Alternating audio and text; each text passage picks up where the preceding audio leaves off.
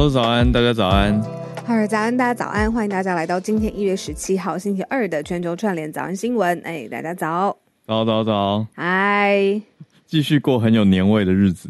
非常的冷，可是我跟你说，我我看到早上，嗯、呃，今天我看到，因为早上起床嘛，很多人寄消息给我，我就看到俄国有一个。嗯呃，城市它负五十度，然后我就在想说，那到底是一个什么概念？然后我不知道为什么忽然这样子一想，我就没有一早起来那么的冷了。冷了。对，负五十度，那是什么感觉？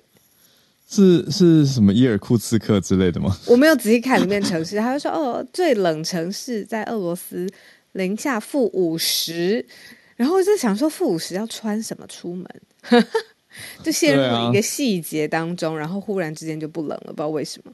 负面思考法，我不会啊，我觉得这是一个很不错的方式。我反而是我下个月初要去一个很冷的地方，我我有点小担心自己会不会受不了。可是后来想一想，就想说那就多待在室内好了，室内就有暖气了。很冷的地方会有暖气，可是它那个。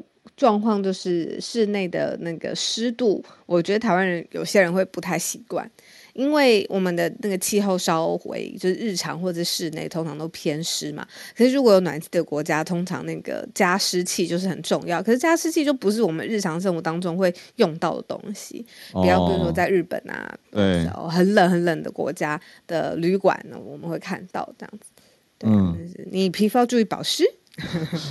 对，真的。我我找到了世界那个堪称世界最冷城市俄罗斯的雅库茨克，真的是雅库茨克，对啊，雅库茨克，嗯，你看信奇老师说可以经历过负三十六度，在西伯利亚，对啊，对，负三十六度，雅库茨克最冷可以到零下六十四点四度 C，哈，负六十四度疯了，跟五兆一样超过了我的认知，疯了，对，跟钱一样超过太多就已经不想去思考。对、啊，我觉得女生应该对加湿器会稍微有一点点有啦，好奇，不是是觉得很重要，不是有概念而已。因为我哦哦。哦我至少我如果在很干的状况。呃，或者是呃，旅馆睡过也没有加湿器的话，我的皮肤就会很明显的出现，比如说毛孔比较大啦，然后暗沉啊，反正就是一些女生保湿的。欸，我觉得女女生看镜子看到的东西都比男生多。哎，欸，我这样说是很危险，但是但是我至少就太太每次看着镜子都会看到好多东西，我就觉得嗯。就很漂亮啊！那如果这样讲的话，其实是不是女生都不用那么担心？因为我们看到东西，男生如果看不见，如果看不见的话，那就等于没有发生一样。没有，女生跟女生之间是不是会看得见？哦，那那没关系，没关系，没关系，没关系。我相信大家会来提醒我说：“哎，那个最近毛孔大成这样，保湿没做哟。” 会这么恐怖吗？我我最近是因为同学会，那同学会班上的女生就在讲，有一些同学是从国外回来嘛，那他们待的地方比较干燥，所以就讲说回台湾觉得比较潮湿，所以皮肤好像比较好。哦，我就想说，怎么样、哦、会有这么有感哦？韩国也非常的干，对他们自己的感觉就是，他们从比较干燥的地方回到台湾，皮肤好像比较保水了。哦。我我就觉得哦，气色是看起来还不错啊，可是因为，嗯、对啊，我觉得当事人的感受都会特别强烈。对，但我看就是嗯，都都一直还不错。哎、欸，超好笑！有一题我我看到，我们今天其实有准备社群题目啊，但是今天那个听友、嗯、他说看到 YT 影片之前有一题是眼睫毛画多长男生会发现？哎、欸，眼睫毛这个适合 太难了吧？因为。我认识的男生其实不是很喜欢女生，呃，额外去画把睫毛画长，甚至是种假睫毛，这是一派。那另外一派就会觉得，就是哦，洋娃娃一样的，像扇子一样的眼睫毛开展起来，哦、其实很精致的，就是很重视自己打扮的表现，就是有不同的派系，可以这样说吗？对，睫毛哦，就是到底要要自然还是要？哦，我觉得这题很难呢，因为你看刚刚说要多长才会被发现，那那个单位是什么？是公公 公厘吗？有一个，好好，我这样做，呃，那个零点一公分，呃，零点一公分，不要超过双眼皮折太多。我觉得如果你要走的是自然清新，但是有精神路线的话，那就是不要超过，不要刷长超过你的双眼皮最上层那个太多，这样还有这是我自己的习惯。卷度是不是也是一个关键？哦，卷你下垂的卷度。就无辜感，然后如果往长上翘的话，就是，我要被笑死了。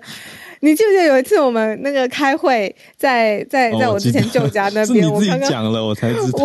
我刚刚接完睫毛，然后我就去找浩尔开会，然后那次睫毛我就选了一个太卷太翘，真的太翘卷的睫毛款式，然后我一路都觉得我自己很惊讶，就是看起来就是一直处在一个惊讶的状态。Again，我觉得当事人没有感觉，我觉得还好啊，我真的觉得还好，我就觉得你那天就是在看着我讨论事情，很正常的，oh. 很正常的瞪大眼睛，因为你眼睛本来就很大啊。然后再加上那个太过卷翘，就我一直很惊讶，然后一直倒抽一口气的眼睛。你讲完以后，我就觉得好好像有，可是你没有点出来的时候，我就觉得还好。对，哎呀，太好笑了。对，这是一题。哎呀，你看，聊聊聊到现在了。睫毛。对，因为我对睫毛很拉扯，我到底在想说，到底是应该清新自然路线，还是我要就是非常非常精致，就是三百六十，哎，不是三百六十度，太夸张了。绕了一圈，绕回到原地。三百六十度去嫁接睫毛，这样。好了，下次再。呃，或者是女孩可以在那个聊天室给我点意见，看看你们觉得怎样比较好。我觉得很强哎，就是大家有这么有研究，可是又可以表现的很自然的样子，我觉得这就是最厉害的。对哦，这就是说在日本街，然后有彩色眼睫毛，你知道吗？现在如果你要更自然的话，啊、你可以选淡褐色、淡咖啡色的睫毛。哦、嗯，这可以理解。可是哦，啊、不是那么容易观察到，其实除非阳光很强。好像比较会注意到睫毛到底是什么颜色。小刀说接过紫色的。哇哦！美睫师出现了，果真，你看我们专业在我们的听友群专业中的专业。美睫师好说，客人指定男友看不出来款，所以真的有一个一个范围是在这个范围里面，长度卷度男友其实看不出来的。啊，太好笑了，好，好好笑。我觉得这是一个非常博大精深的话题。你看，你看，我们好朋友不用说，拍照像睡觉是因为淡褐色，笑出来。真的不是闭眼睛吗？对啊，真的不是就睡着了吗？好好笑。好，哎，既然八点十分了哈。对啊，我们社群题留明天。我们今天真的背了一题，好好好，但今天有点意外。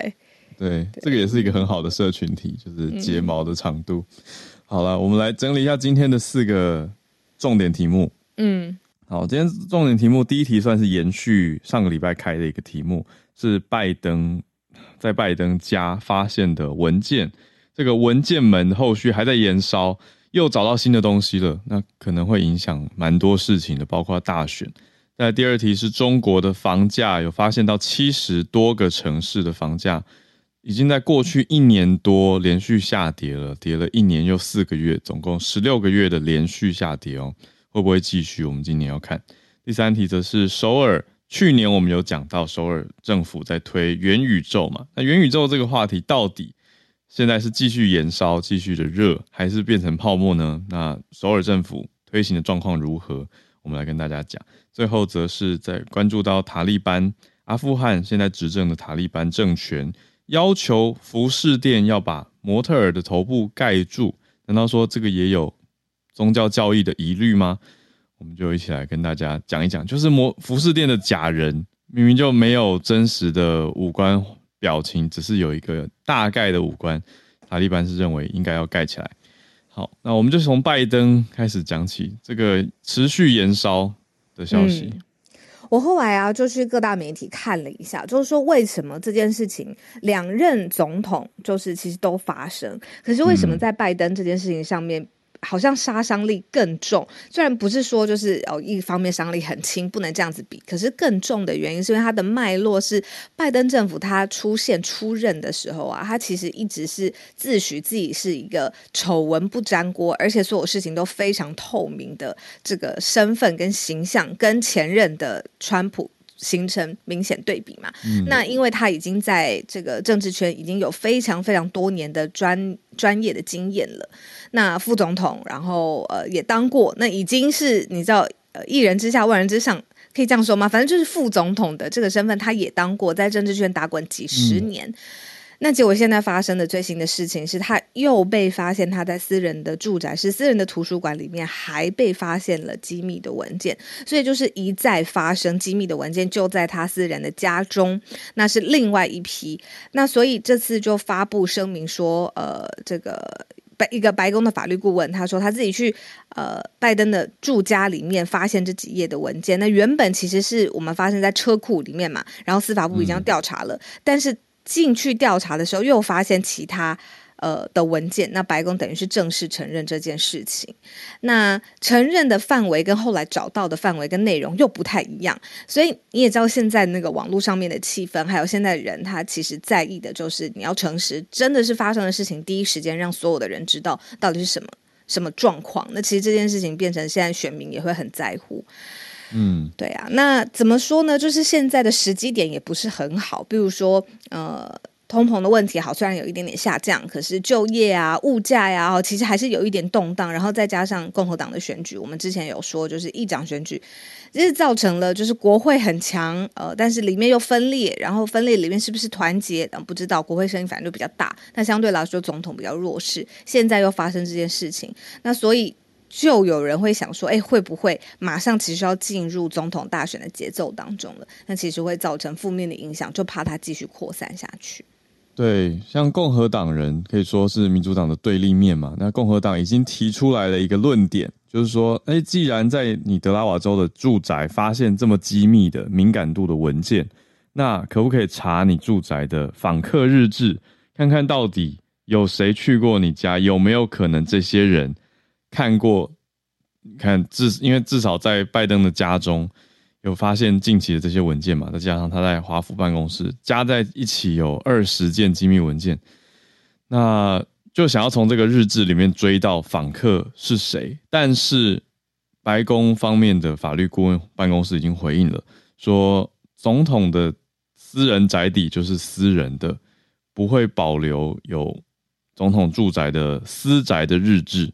所以就像是近几近几十年的现代史，每一位总统一样，意思就是没有这样子的记录可以查啦。但是共和党人一定会继续就这个题目要去追的啦，用一个不管你说监督的角度也好，或者是选举竞争议题的角度也好，都会是有的。那以中文翻译来说，就是有媒体会形容就是文件门或是密件案。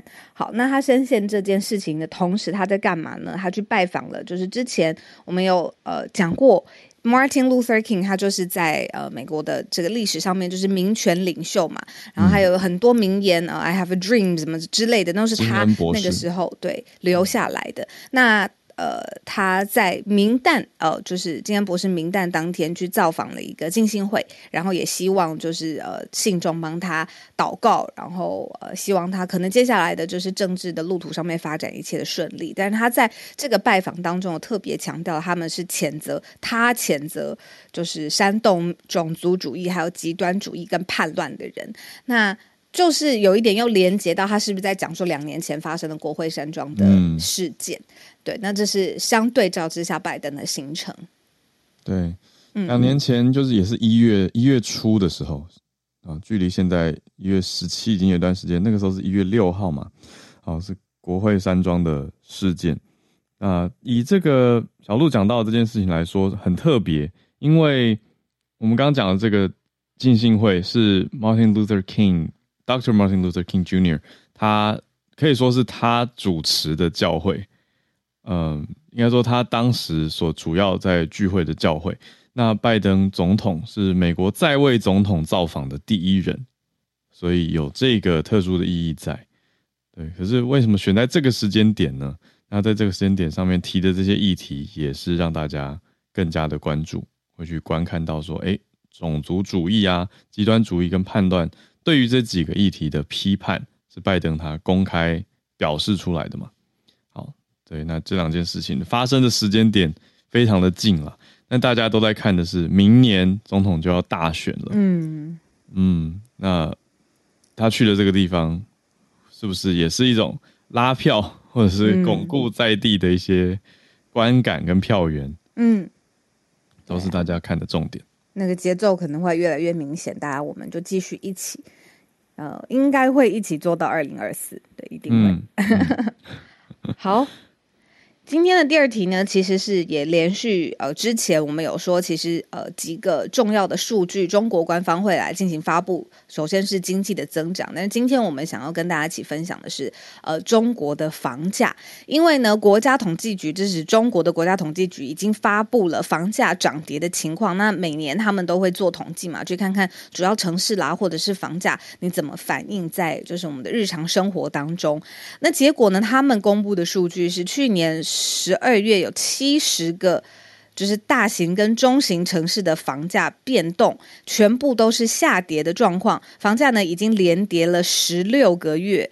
可是呢，一线城市、二线跟三线的城市状况又不太一样。你仔细去看呢，就是有七十个城市的房价以下降为主，嗯、但是呢，当月新城屋的销售价格有比上个月下跌的城市就五十五个，那数量呢是比上个月增加。那中古屋销售的价格，那呃比上个月成交的价格下跌的是六十三个，是比上个月增加一个，所以它的新屋跟中古屋的那个销售的涨跌的状况也不太一样。那二三线城市主要是以下降房价下降为主，在一线城市的房价呢是保持上扬的状态。嗯嗯，所以这个很明显的区分呢，就是一线继续涨，但是二三线城市是跌，只是小鹿刚刚讲出细节。就是新城屋跟中古屋的跌幅不同就是了，但是二三线城市整体是往下走的。哇，这个呈现出来的是，嗯，房价已经连跌十六个月，这是刚刚讲到说七十个大大型城市跟中型城市，不过主要是二三线城市的状态，那一线城市还是保持上涨的。那代表的是什么呢？代表的是大家还是很看好一线城市的房屋市场啊。那也有可能是需求还是持续的增加，但是相对二三线城市就没有这么没有这么这么乐观了。呈现出来的还是看来房价还是在往下走。那研究人员在讲的是说，嗯，我们这边看到广东省的相关研究人员讲到的是需求端要可以稳定下来，房价才能稳定。嗯那供给端的问题才能解决，所以意思是大众的需求或者普遍买房者的这些需求还没有稳定。嗯嗯，所以现在疫情算是，如果第一季，因为正在中国疫情可以说是非常的热，那如果第一季有办法结束的话，这个研究员他继续分析，他认为房地产的政支持政策可能会在 Q2 会奏效。就是说，这些热点城市交易量可以比较稳定啦，稳定回来。嗯。可是整体来说，市场有没有可能出现大反弹？他是没有那么看好。嗯，这是中国的一些数据，我们就是从这些经济或是房价的数据当中去了解，说现在中国的日常生活啊，或者整个大的局势发生什么样的变化。因为我们从政治的角度，呃，分析的比较多，或是投投入的精力、关注的精力比较多。那经济上面他们到底过的的生活日常是怎么样的？我们也可以继续慢新闻跟大家一起分享。嗯嗯，好的，来我们来到第三题，看到。首尔政府的元宇宙政策，去年推出的时候，大家觉得哇，走得很前面，嗯，非常的抢先。是两年前，两年前，啊，已经是两年前了吗？对，因为两年前他们新上任了一个市长，叫做吴世勋，那他推出了一个十年的城市计划，嗯，就是他希望呢，就是元宇宙这件事情可以。呃，韩国是等于全亚洲领先之外，它也可以提升，这是首尔以及韩国的全球的竞争力。那他在很多次论坛啊，或是公开场合，呃，所谓公开对场合亮相的时候，他都是在一个元宇宙的空间里面，就是用的虚拟化身的这个方式。他那个时候呢，也已经说，大概是要投入九亿台币，大概是三十九亿韩元，然后来进行呃推动，然后进行新的计划。好，那这件事情发生。到两年以后，什么事情呢？我跟你讲，我看到的时候真的是觉得太酷了，已经要正式开放它的公共元宇宙平台。这元宇宙平台里面可以干嘛呢？就是市民哦，可以在里面呃聊天，然后玩游戏，填写官方的表格，例如说报税，然后你还可以呃加入其他城市的服务。那这样子就等于是一些便民的市政系统整合到呃元宇宙平台当中。韩国首尔是第一个建立这样子的公共元宇宙的大城市。那接下来呢，还有一个五年路线图哦，政府、商业、旅游、文化产品全部要整合在元宇宙的平台当中，就叫做 Metaverse Seoul。对，所以现在是在 Google Play 跟 Apple Store 上面有一个 beta 版的测试的版本，所以以后报税可能诶，去其实也是在网络上面报税，但是你在元宇宙报税，不知道是不是会有更新的，可以跟别人你知道身临其境，然后聊一下天的感觉，这是我想象，可以像多妈的多重宇宙一样去报税吗？既然都是要去以可以，对，竟然对，既然都要去的，对对对，没错。我是觉得听起来很厉害，可是听到要报税，我就不想去。没关系，我们还有四个月的时间，我们再休息一下，再休息一下。听到觉得缴水电，会计师可以帮我处理吗？拜托了，就觉得他他帮我去就好了，我可以不用去吗？你去，你去。对对啊，就觉得啊，可不可以啊？对。呃，不过一转眼竟然已经是去年的去年一开始喊喊出来了嘛，但是现在真的还还看到了，嗯，可以说是一个结果嘛。现在说二零二六年预计会完工，嗯、完整的成为全球第一座元宇宙城市。嗯嗯嗯嗯嗯，对啊，而且可以在概念上是不是可以在这个元宇宙里面观光啊？对啊，它就是观光文化呀。你在就是你想要做，甚至是导导览哦，这些反正你就想象是这种便民的公共服务，现在在虚拟的另外一个平行的宇宙当中要发生了。我自己是这样子认定的，因为我我对这个议题很很有感觉，嗯、是因为我们之前在首尔旅行的时候，刚好就碰到了之前我的朋友，他是就是 Oculus 的 founder，Oculus 就是现在 Facebook 收购看那个 VR 的那个装置、嗯、头盔，然后对，嗯、然后他。他的这个经历是很早之前他就已经你就出场了嘛？你看他 found 的这个 Oculus 这个这个产品，然后然后 Facebook 整个重金买下来，那他接下来做什么？结果他选择的地方是去被韩国政府延揽，去帮他开展元宇宙。哦、那我就说，那你在做元宇宙什么？所以他说他要串联，就是部件一个五 G 的生态，让就是五 G 这件事情，不论是供应商还是民众，其实都可以就是更热烈的拥抱它，然后在里面去寻找数据啊。使用者的行为，我就说那这是干嘛呢？他说哦，因为我们要推元宇宙啊。对对对，他就跟我讲了很多。他们说等于是呃，他在呃韩国政府成立的一个智库的单位，去率领这个智库去研究大家的用户习惯，因为总不能推一个东西，大家觉得啊很难用啊，玩两秒钟他就不想要了，对吧？嗯嗯、然后要把这个体验做好做起来，让元宇宙变成一个大家真的可以去亲身实践的一种概念。没错，然后我就在那个晚午餐当中，我就连续问两次说，所以是韩国政府聘用你的，韩国政府聘用你的，然后就说对，因为他就 他说韩国政府对于这件事情是很很有野心的，对野心好像有一点负面这个词，就是很有企图，一定要做到全亚洲第一啦。嗯，那刚说的这个九亿台币，相当于九亿台币的三十九亿韩元呢，呃，已经要开始了嘛？那分三期来打造。对，预计二六年就会初步完工，但是整体的城市愿景是规划到二零三零首尔愿景，就是先五年建立元宇宙的大家的分身，让让全世界的人都会有机会来体验吗？或者说加入到这个城市当中？我觉得现在光是讲这些词都还觉得有点难想象，可是他们正在打造。就是会充满，会让人充满了好奇心了。没关系，我现在就来下载看看。反正不是在 Apple 现在应该还可以吗？还非常的。搜我如果 IP 不在不在搜，我不知道我可不可以。哎，我真的来下载看看。用 VPN 就好了。你给我下账号。对啊，呃，好吧，这个是刚才浩尔说的很难想象的一题。对。可是我跟你说，更难想象的是我们今天选的第四题。哦，塔利班。哦。对啊，哦，服饰店的 mannequin 这个假人，到底是为什么啊？他的意思就是说，当然塔利班政府他们在呃偶像崇拜这件事情上面呢是很严格，他不希望去崇拜任何的偶像嘛，宗教的也不行，然后明星的也不行，就是都不行这样子。那所以现在呢，呃，他们做了一个新的政策，就是在阿富汗的首都喀布尔，如果你要进去服饰店里面，像是女装店里面去选，那不是在橱窗都会陈列很多的 model 嘛，model 上面就穿着这一季最新的设计的款式，但是他们要求就是这种 model 的脸。头部要整个盖住，嗯、不要要用布袋或是黑。对不起，对不起，我也有一点那个太太太太嘲讽了。我不是这个意思，但是就是要用布袋或黑色的塑胶袋去盖住他的头。嗯嗯嗯，我不希望就是这种太嘲讽，是因为。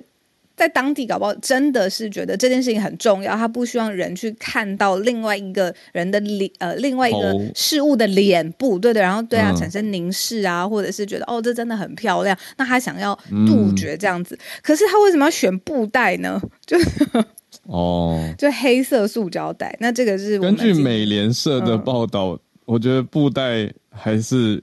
一个比较好的选项，有另外一个选项是塔利班一开始想的。塔利班说想要把直接把人体模型的头砍掉，这样就直接 once and for all 解决问题了嘛。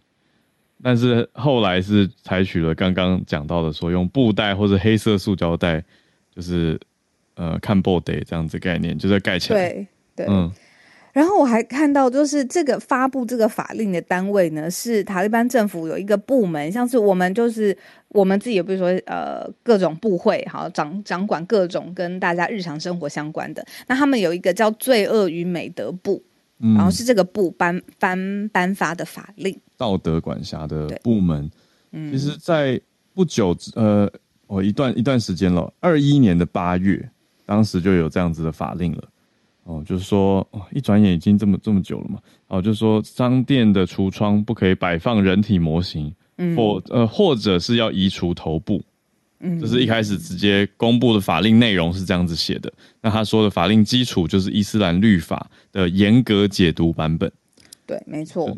嗯，我刚刚就说不不想要很以嘲讽的方式分享这个，因为其实我觉得很多不同的文化的角度或是信仰的角度当中，像他们严格解释版本是禁止任何形式的人类的雕像或者是图案，哦、因为这件事情在伊斯兰的律法里面是。就是偶像崇拜，那尤其特别是女性，嗯、要跟女性的政策互相配合，就是女性她不应该出现在公众视野当中。现在当然以我们自己我自己的生活习惯看起来会觉得离得非常遥远，但是这也是存一个文化存在的角度。嗯嗯，对啊，所以但也有一些街头的。反应应该说，我觉得是一种创意。你说创意也好，或者是反动跟甚至反抗都好，就有人开始用故意用锡箔纸把模特儿的脸包住。那这样是不是反而变成另外一种？就是到底你这个美学跟感官上面的诠释这么主观的事情，你可不可以用法律去完全客观的定义呢？就是说，比如说我刚刚讲的这个用银的锡箔去包住头部，到底是更凸显它，还是你还是？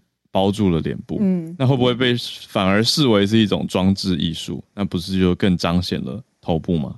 嗯，因为我跟我跟浩尔，我们看到一些就是真的是模特儿脸上被盖住的照片，那有些他盖的是非常的精致的，嗯、像刚才浩尔讲的是，他就是用锡箔纸把这个五官全部都封起来的感觉。那另外有是随着。这件服饰本身，它的材质、它的图案、它的颜色去延伸，等于说它的头部盖起来这件事情，好，我符合法规，但是它也是我服饰精神设计元素延伸的一部分。部分嗯、对，也有店家用很漂亮的红色绒布把这个假人的头部盖住，但是又给假人戴上了一顶非常华美的呃头冠，所以他这样其实我觉得看起来美感上。我的主观觉得是漂亮的，所以 就是到底这样是有没有符合所谓教义呢？符合所谓法规呢？还是说你这样绕开法规又去凸显了整个假人的造型美感？那另外有听友的新铁老师问说：“哎，是不是男生女生都一样？就是说，如果同一个橱窗里面有男生的模特儿，也被发现男生的头也是被盖起来的，所以呢，就是男女都一样，嗯、就是这个禁令是对男生女生都是的。”是。那可以观察，就是说塔利班政府可能执法上面不知道是不是，因为我们不在当地生活嘛，媒体的报道情况也不一。可是执法呃严不严格是一回事情，但是规列规范的事项好像越来越多了，这个也是另外一个去解读这个文化上面新政权的这个角度。嗯，好，这是塔利班，应该说阿富汗现在的消息，喀布尔首都。那我们今天的四题。盘点到这边，嗯、现在时间八点三十三分，嗯、来欢迎大家全球串联的时间。好的，哇，看到熬夜的听友，赶快邀请 在维也纳的听友。我想，嗯，这不是半夜的时间吗？豆豆妈妈早安，豆豆妈妈早，嗨，哇，好快，早安，好快就拉我上来，有点紧张。早安，早安，呃，哦，晚安，对，小鹿早安，好，早安，早安，早安，好久不见。那我今天要对今天要来分享一下欧洲电费高涨跟面包店们倒闭的危机消息，这样子。嗯，对。那奥地利维也纳有一家好吃的面包店，叫做格拉格。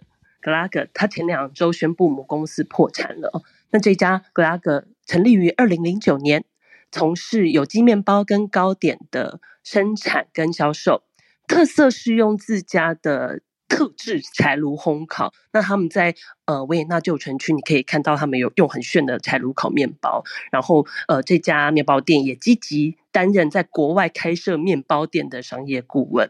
那这次的营运方的母公司表示，因为呃这几年的居家办公增加，导致国外游客跟门门市的顾客都大幅减少了。那同时，人力的短缺跟材料费、能源高涨的总体经济形势，导致他们整体的市场对高价有机烘焙产品的需求都下降了，所以这家面包店经营不下去，母公司就要申请破产。这次申请破产，大约有五十名员工受到影响。但是目前，呃，维也纳的部分的面包店，呃，门市还是正常的营运，所以。大家还是能暂时吃得到这家有名的那个有机咸奶油面包棒，的名称叫做 Bio Butter Satzstange。嗯、那奥地利的标准报啊，他们有篇报道提到，其实开始有法国的地方的小型面包店不负重负就纷纷倒闭了。那在二零二一 COVID 的危机时，面粉的价格就直接攀升。但是小型面包店是无法提高销售价格，否则他们小型面包店是没有办法跟工业型大量生产的面包连锁店的价格比拼，因为呃连锁店的价格大约在零点五欧，那地方面包店的法国厂棍他们是在零点九五到一欧这个价格带当中在苦苦挣扎，已经有蛮大的价差，那电费。呃，飞涨就是更是带来致命的一击。法国北部的有一家里尔的面包店老板就分析说，他自己的店面的电费从当初每月一千八百欧元的电费，攀升到去年秋天是八千欧元，十二月更是涨到了一万两千八百八十二欧元。那电费就占了面包店每个月两万八千。欧元营业额的一半，所以真的变得非常高。那有一位法国面包师就很绝望的说：“八年来，我们每周工作七十小时，但现在除了债务，我们就是一无所有，这是一场灾难。”这样子。哇，对。那能源涨幅真的压垮了很多的店家。那我其实就拿我自己家里的家庭能源账单来看，嗯、去年呢，我们的呃家呃九月开始，天然气从一度零点零六欧涨到零点一五欧。对，那折合台币就变成呃，天然气是一度四点八元，哦、那电费更夸张，电费从零点一四欧涨到零点三六欧一度，那就是台币的十一点五二块钱，涨、哦、幅都是百分之百以上。哦、那我我因为这一次就是我我也找了一下台湾的价格，好像台湾目前基础的电费是一度基础是一度一点六三，那家庭大额电费非价非夏季的家庭电费是。二点八九元，那夏季千度以上的用电每度是六点九九。那这样看下来，台湾的电费真的是台世界数一数二的便宜。那不过我觉得啦，嗯、就是羊毛终究出在羊身上。就是现在世界的能源局局势是这个样子，台湾的电费动涨定价策略是否正确？我觉得也蛮值得大家就是来思考一下这样子。嗯，对，嗯嗯。我好奇问呢，我想知道维也纳人这样子面对这样子的涨幅，会不会日常省电变成一个话题啊？就是怎么省就公。比如说平常小孩子如果忘记关灯，一定会讲，对不对？对啊，对啊，妈妈全都在说到处关灯，赶赶快关电，赶快关。然后还有，我觉得最明显就是我其实夏天夏天呃分享过，就说维也纳人跟奥地利人装柴炉，嗯，就是就是以前常常会用电力用瓦斯，对，就是烧柴。然后我们木材吗？就是不用用电啊，用木材不用用木头烧火。嗯，对，我们到乡下就是到乡下旅游的时候，以前乡下就是会有那种堆柴的木材亭子。对，然后到乡下去发现，就是说，哎，怎么多了好几排，好几排是成排的，就是大家开始用烧柴这件事情来对抗通货膨胀，那个电费高涨、高电价这件事。对对对，然后哦对，然后我要最后要行动呼吁一下，就是最近、嗯、因为汉朝老师都一直其实有在持续关注跟跟大家分享乌克兰的战争情势，嗯、然后其实。乌克兰这个冬天也非常不好过，电力吃紧，他们每天供电四到六个小时是生活常态。那我这边要温情喊话一下，现在过年年假，那如果说台湾的听友们这个礼拜或者是这个几个月有要来维也纳旅行，可以考虑一下增加一个公益旅行景点这样子。那维也纳的十六区有个乌克兰教堂，他们都持续在帮乌克兰当地募集食物罐头，还有急救物资。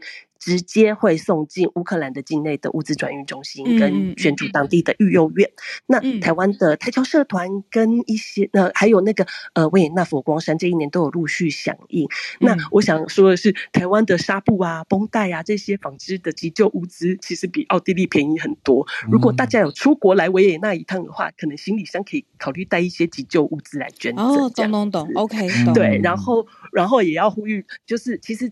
这个我我们都已经实际捐赠过，也有一些自由行旅人跟一团旅行团都有跟我联系上，都实际到教堂捐赠过物资了。嗯、那听友当中如果有台湾领队导游，如果有兴趣的话，可以跟我联系，因为旅行团可以积沙成塔，团结力量大，这样子。嗯、那就是我今天的分享，这样 谢谢大家。嗯，谢谢豆豆妈妈。对，嗯，好，大家可以在脸书上找到豆豆妈妈的粉丝专页。啊，对，我今年真的很想去去去去一趟。对啊，你说，sorry，打打断你了。对，不好意思，就是说那个大家要有自由行想要捐赠的旅行资讯，我有分享在社团这样子，大家有机会可以参考一下，这样对，就可以在我们节目的 Facebook 社团看到豆豆妈妈的分享。怎么搜寻呢？就是脸书打开搜寻全球串联早安新闻，我们有公开的社团，那就是私密的社团是我们给 Premium 听友的，那是要付费，我们继续来加入。谢谢，谢谢豆豆妈妈。谢谢。你看，汉朝老师朱小汉，那讲讲到新闻，跟大家分享，分享到大家这么有感。那今天要带来的消息是，也是欧洲，在意大利。嗯。是的，是关于黑手党。不过先先回应一下之前关于阿富汗的那个新闻，就是宗教狂热往往会出现一些很有意思的事情。那类似的事情，其实在欧洲历史上也出现过。呃，大家如果有去这个意大利罗马梵蒂冈参观的话，会发现，呃，很多梵蒂冈的裸体雕这个雕塑，它的生殖就是这个雕像上的生殖器官是损毁的。其实也是因为一个很偏执的教皇，就是庇护九世，他在一八五三年的时候，觉得这个梵蒂冈里面这些文文艺复兴的雕塑就是生殖器裸露裸露，呃，非常的碍眼，所以在一个寂静的晚上，他一个人啊、呃，亲手拿着凿子把梵蒂冈所有雕像的生殖器都给凿了下来，装到了五个布袋里。现在是在这个博物馆里边，有五个布袋里面装满了雕像的生殖器。嗯，所以这个让塔利班的这个新闻让我想到这个有趣的历史故事啊，这个在历史上是有这个确有其事，叫做 The Great Castration，就是大阉割行动。嗯，好，这个回到意大利相关的新闻就是。呃，意大利黑手党的一名大佬，他叫这个 Messina Denaro，他在潜逃三十年之后于今天被捕。那三十年前是他主导策划了，就是刺杀两名呃意大利的检察官。这两名检察官主要就是来调查黑手党犯罪活动的。那当时是震惊意大利，那这个意大利政府从那一年开始也开始严厉取缔黑手党。那这个啊、呃，就是 Messina Denaro，他是身患癌症，所以他在西西里的一家私人医院治疗。寮的时候，被警察的线人发现行踪，那武装警察就很快进入医院，将他还有他的同伙给逮捕。所以潜逃三十年之后，终于是落网。那意大利总理也特地赶到了这个西西里，来向当地的警察局来表示祝贺。呃，另外就是这个 Mafia 黑手党，一般来说是特指西西里岛的这个黑帮。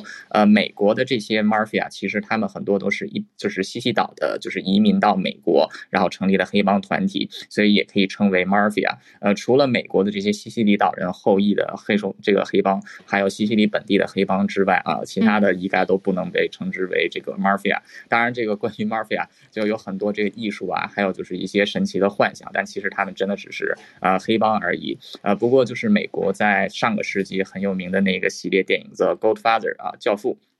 呃，其实也是这个呃，对黑手党的文化，还有意大利裔美国人的文化也做过不错的这个介绍。呃，不过现在这个大佬被捕，相对相这个对于意大利黑手党来说，也是一个很大的打击。嗯，就是这样。谢谢，谢谢朱小汉帮我们带来前面的补充，我还在冲击当中，还有接着这个意大利黑手党大佬的消息。对啊，对黑手党的确是会有觉得它神秘的色彩，然后再加上电影就是《教父》系列这么的经典。然后，但是汉照老师就是呃，就是朱小安是跟我们讲说说，这其实就是没有，他就是黑社会，就是一就是一个一个一个组织这样子。然后说那些神秘的这些想法，大家也可以不用再钻研了，这样。也没有那么严重啊，还是大家还是可以抱有一些想象啦。但实际上就是看到新闻画面，就是呃，一个大佬被警察两边搀扶着逮捕了。嗯，好，那我们来继续连线。跟我们东京听友翠翠来连线，翠翠早安，翠翠早，好，下次去接睫毛，下次去接睫毛。呃，我的共同朋友上次我们你你们一起来日本的时候，他也去接，他说非常的棒，对他也是个哦，很需要，很需要，是真的很美。好。对，好的。然后翠翠睫毛本来就很长哎、欸，我突然想起来，没有没有，你看到我的是我接完的，是吗？哦，你接完了，对，这是符合我们刚刚的话题，看不出来。呃，我我有故意请他用自然。最最自然的那种这样子。好，然后我要说，其实假人是会说话的哦。好，没有，这是开玩笑，因为其实，在日本，他们其实以前有拍过一部，就是用假人模特。嗯，所拍的那个电视剧叫做《Oh Mikey》，它是一个有点黑色喜剧的。天哪！对，所以其实假人是会说话的哦，所以他们被盖嗯看破的也是理所当然的。好，呃，一点笑话，但是我觉得大家去可以去看这一部，我觉得蛮有趣的。好，那接下来其实我今天要分享的是，我们其实上礼拜五就是浩尔跟小鹿都有为就是大学就是那个嗯怎么应届考学测在学测做一些加油的，就是鼓励嘛。那其实非常凑巧的是，日本它其实。跟我们。呃，台湾的大学学测一样，就是刚好上个星期是举办的学测，就是大学学测这样子。那其实有发生一些事情，然后呃，日本也有做一些报道，而且其实今年的回响也比较大。那我稍微帮大家介绍一下。第一个是，其实在日本去年的，就是一样，在这个大学学测的时候，在东大那边发生一个，呃，十七岁的就是高中生，他持刀去刺伤了考生，跟两个考生，跟一个就是七十岁的阿伯这样子。那其原因好像是因为他自己在呃念书的时候不顺利，然后造成他整个精神就是有点崩溃，所以他他其实不是东京的人，他好像是那个关心的边还特地搭夜巴过来这样子。好，这是第一个事情，所以导致今年嗯、呃、就是大学学测的考场嗯、呃、就是。警备是有，就是比较加强，包括是在车站那边也好，或者是说在大学的呃，就是附近都有加强，就是警力这样子。那第二个的话呢，是呃，其实去年有发生，就是有人拿手机就是偷拍考卷，然后把考卷就是流出去。所以今年他们就是在考试之前，他们就要求全学生全部一起拿出手机关机，然后再把它呃放在桌上，或是放到那个书包里面去，这样子就是为了在防止。就就是有偷拍的情况。那第三个是最严重，也是这一次为什么大学学测又会被大家提出来，原因是有又有人在推特上呼吁说，大学学测当天，因为呃，就是学生们怕，就是你知道，因为其实学，你知道那个时间只要一到一考试，你如果没办法进场的话，你就没办法考试了嘛。嗯。那其实呃，很多学生是搭电车的，所以就有呼吁说，这是一个好机会，大家可以当痴汉。然后就呃 hashtag 叫做就是你可以当痴汉的呃就是叫做呃七刚枪 stay 就是你可以当痴汉的一天，因为嗯，就是今天如果即便是大家就是被痴汉骚扰，那大家因为被怕说，如果说被骚扰之后，我即便去通报，我可能会因为被警察盘查而错失了去参加考试的机会，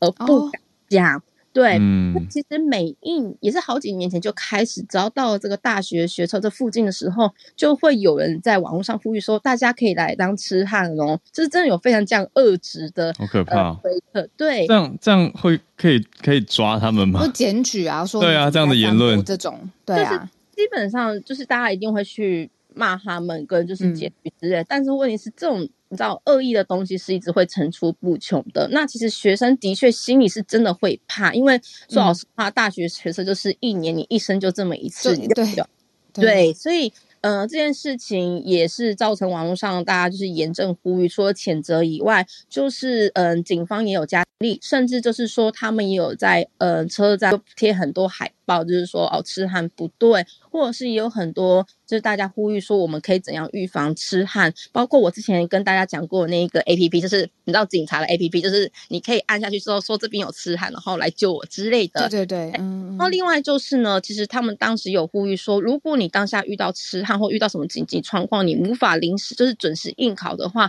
其实准考证上面都会写，就是你考试的那个呃大学它的一些相关的电话，你可以直接打电话去，就是先说我现在遇到什么情况，我可能会晚到。那基本上他们就会开特例让大家去，嗯、呃，就是你可以比较晚考之类的。那、啊、可是晚考，我的心心对啊，还有准备，对啊，都受到了。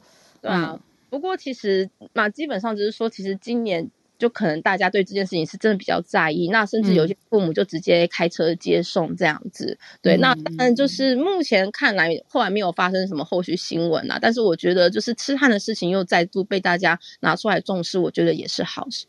好，是这样。嗯，好，这有分享，谢谢。这件事情我有一点小小可以回应的，就是我们这次在东京搭车站，就在东京车站或者比较大站的时候，嗯、上面会有那种 LED 官方荧幕，我就有看到他们去展示那个汉字是这样子的啦。我不是痴汉禁止吗？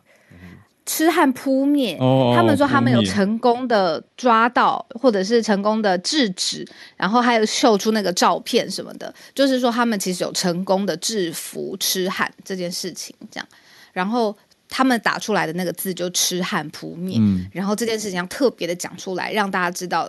在这里是安全的，嗯，这样子，因为你看有这些过去的这些事情是成功的被遏制下来，我才呃连接到今天翠翠分享完之后，我才知道哦，原来真的是受到重视的这个这一段时间，对。我最后再补充一句，好，就是之前有曾经有报道，他分析过，其实百分就是百分之八十九的人在受到痴汉的，就是袭击之后，他们是不敢报警或是没有意识的，因为其实你知道日本的电车实在是太挤了，才会变成是说到底是不是痴汉，或是有些人他明明不是痴汉却被误认，就是这种事情太多，所以其实呃说老实话，我自己也就是挤过这种所谓的通勤电车，我有。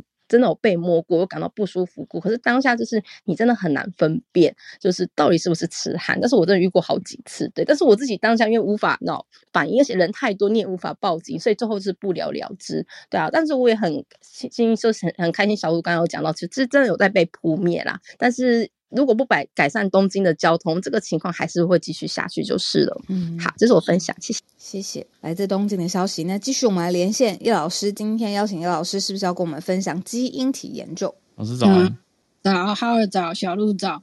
今天要分享的是一个蛮有意思的研究，就是他们用基因体的研究呢，发现男人在生第一个小孩的时候呢，男人平均比女人大七岁。那这个研究是怎么做的呢？嗯，啊，首先要先说，这个是以冰岛的居民为 sample，就是他分析了一千五百四十八个冰岛的居民，因为我们人基因在复制的时候呢，会累积一些自然的突变，所以可以用那个自然的突变呢，来当做我们说所谓的分子时钟。那他们分析了这一千五百四十八个冰岛的居民以后呢，发现第一个有意思的是，男生累积的突变的速度比女生快，男生大概每年累积一点五一个突变，然后女性是零点三七个。嗯嗯。这是第一个有意思的发现。那第二个就是他们就发现说呢，平均生第一个孩子的年龄呢，男性是三十点七岁，女性是二十三点二岁，就是用这个分子时钟去归纳出来的。那当然就是说，为什么会有这个差别？研究团队认为说，可能有两个因素，一个是呢，男性其实到年纪很大了，都还是保有生殖力。但是相对的，女性的生育能力本来就会随着年龄越来越大就会下降，而且到最后会因为停经而完全失去生育的能力，这是一个。那另外一个，他们认为是社会的压力，也会让男性在还没有取得一定的这个经济上的 status 之前呢，不敢随便结婚生小孩。他们认为说，可能是这两个因素造成说。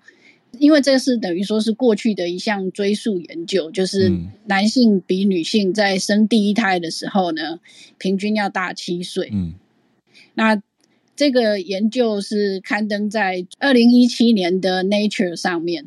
老师，可是为什么这个研究要用到分子时钟啊？这不是用一个户籍登记的方式就可以做出来的数据吗？我，well, 因为他们用的是过去的人的 DNA，那个时候还没有户籍登记这件事，oh. 对，所以他们就是利用这个分子时钟来追踪这些。因为如果要分析现代的，当然比较容易。哦，他分析的是过去的，对，他分析的是过去的，也就是说从以前到现在。对，事实上，我觉得观察社会现象也可以看到，平均就是说，一般来说啦，couple 大概男生都比女生要大个几岁，普遍来说大概都是，嗯，对，普遍的现象是这样。那当然就是说，如果要分析现代的，是比较容易，就是在台湾的话可以用户籍，嗯，那在国外的话，应该可以去看，比方说小孩子的出生证明，嗯，然后追踪到他的父母啦，等等啦这些。但是过去的就比较难，嗯，所以他们才想到说用这个分子时钟的方法这样子。嗯，可是，哎，不好意思，老师刚刚有讲到是这是他们研究多早以前的人吗？因为好奇，那个是什么年代？我看了一下那个 paper，其实他没有讲得很清楚。哦，我只知道说这个是研究过去的这个冰岛人，但是至于说多久远以前就。不是很清楚，嗯、他也没有讲，嗯、嘿，不好意思，嗯、不会不会，所以这边关键字是过去的冰岛人，嗯、然后呃，呃那个时候，哦、对，呃，这边看到一个报道，他是提到说，这一千五百多个冰岛人是跨了过去的二十五万年，对，嗯嗯，对，那我想他们会选择冰岛，可能是因为冰岛的人口流动比较稳定吧，嗯，而且冰岛人口比较少。就是现现代的冰岛大概才三十几万人口而已。对对，嗯，很特别。好，谢谢老师，谢谢谢谢老师。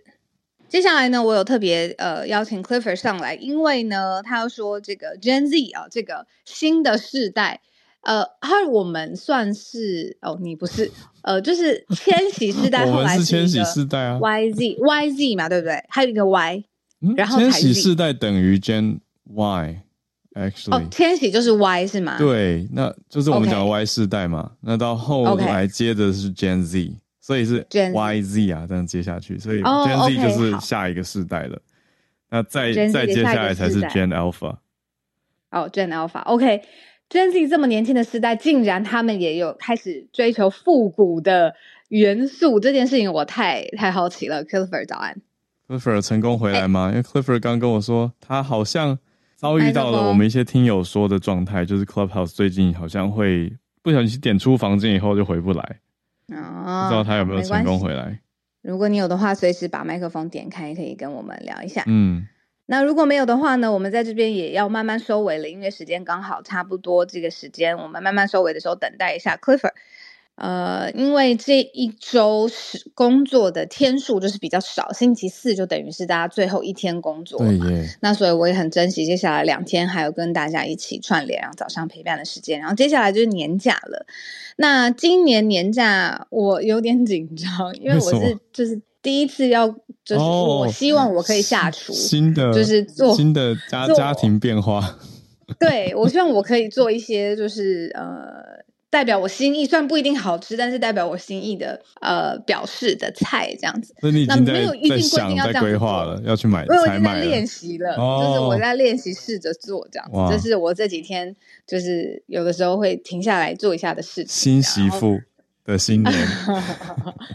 然后工作还是持续的，就是爆炸当中。我相信所有人都是吧，年前。嗯，对啊。我觉得年前有有两种节奏，哎，一种就是很多事情，大家开会的时候都会说啊，那我们年后开始怎样怎样，就开始出现很常见这个句型。那另外一种就是会说啊，那我们看年前有没有办法赶工做出来。所以那个年就像是一个很奇妙的次元交界一样，要不然大家就是所有的事情都往后推。就年后一切事情都做得到，好，或者是年前就要赶工，封关之前很多事情要做出来。好，我觉得看起来 Clifford 应该是没有办法今天加入，所以期待他明天可以来跟我们分享。好，没问题。那我们今天串联就到这边告一段落，谢谢豆豆妈妈，然后朱小汉、翠翠，然后叶老师，还有 Clifford 的心意哦。我希望可以明天有机会再听听看。对啊。那我们今天节目就到这边，谢谢大家。我们明天早上八点继续串联，大家拜拜。